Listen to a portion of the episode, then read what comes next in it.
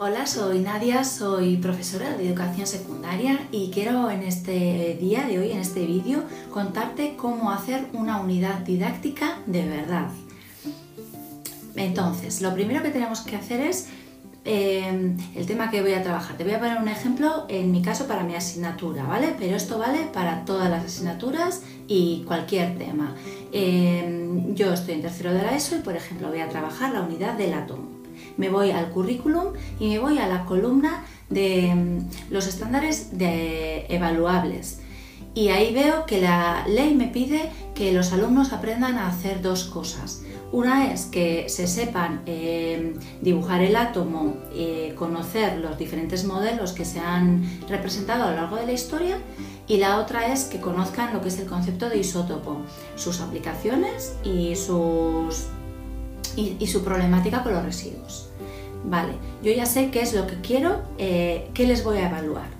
El segundo punto es mirarme los objetivos de la, en mi caso, de la etapa secundaria, ¿vale? Que yo estoy en el curso de la ESO.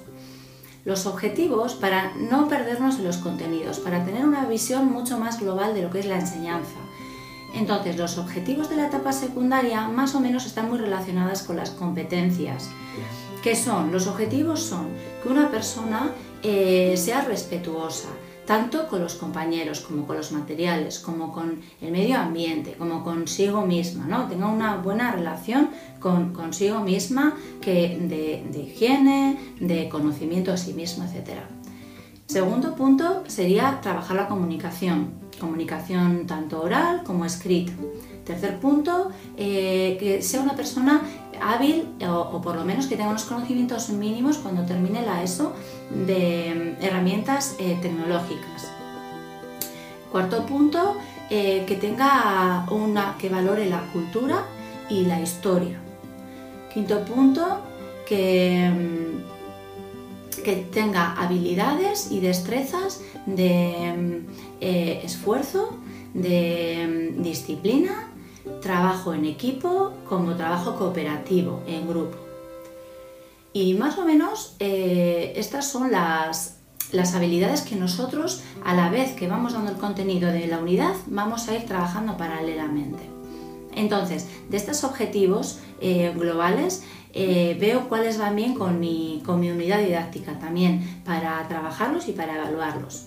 En este caso yo, como van a estudiar un poquito la historia del átomo, me cojo que valoren la historia y mm, vamos a, es un tema un poco teórico, entonces voy a valorar la comprensión lectora y la expresión oral. Voy a trabajar estos, estos tres puntos. Vale, entonces, una vez que tengo claro qué les voy a pedir, diseño las actividades para trabajar estas habilidades. En una unidad didáctica siempre tiene que haber una actividad inicial, unas actividades intermedias y una actividad final, como un, objeto final, una producción, creación final a la que yo puedo orientar la unidad didáctica. Como em, actividades iniciales eh, podemos utilizar em, las imágenes para hacer una lluvia de ideas. Les doy una imagen eh, sobre el tema que se va a trabajar para, y les digo que hagan la técnica de rutina de pensamiento para trabajar la observación de yo veo, pienso, deduzco, por ejemplo.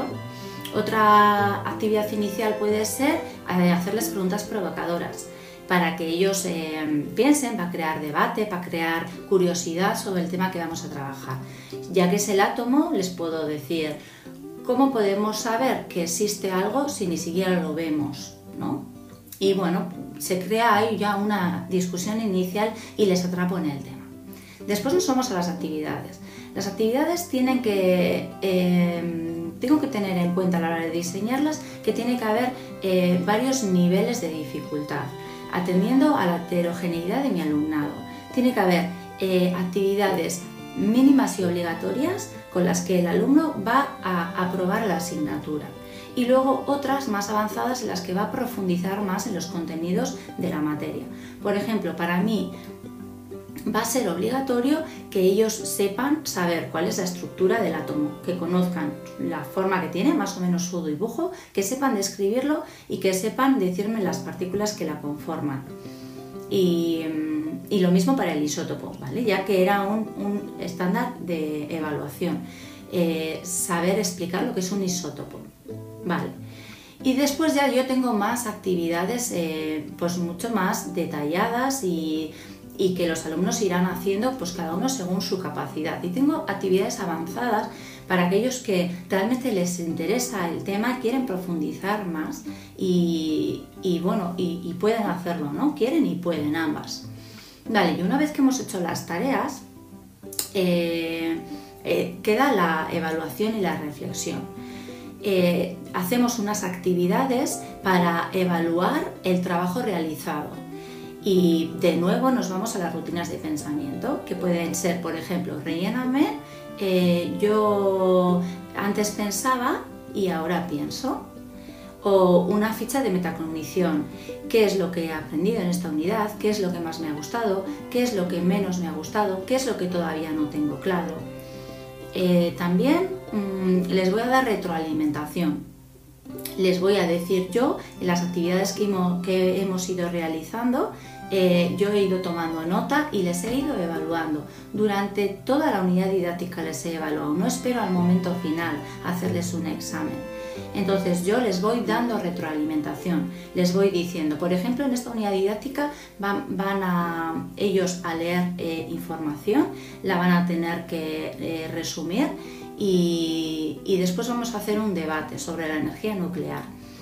Entonces eh, voy a valorar su expresión oral en este debate y su capacidad de, comprensión lectora resumiendo la parte teórica de la unidad. Entonces, las herramientas de evaluación yo ya les he dicho cuáles son de antemano. Les he dicho que les voy a recoger el cuaderno para ver el resumen de las partes teóricas, que les voy, el día que hacemos el debate, yo voy a ir anotando sus intervenciones y y después en esta unidad también otra de las actividades es un juego. Vamos a hacer una sala de escape y, voy, a, y voy a eh, observarles ahí, voy a valorar y evaluar y calificar el trabajo en equipo.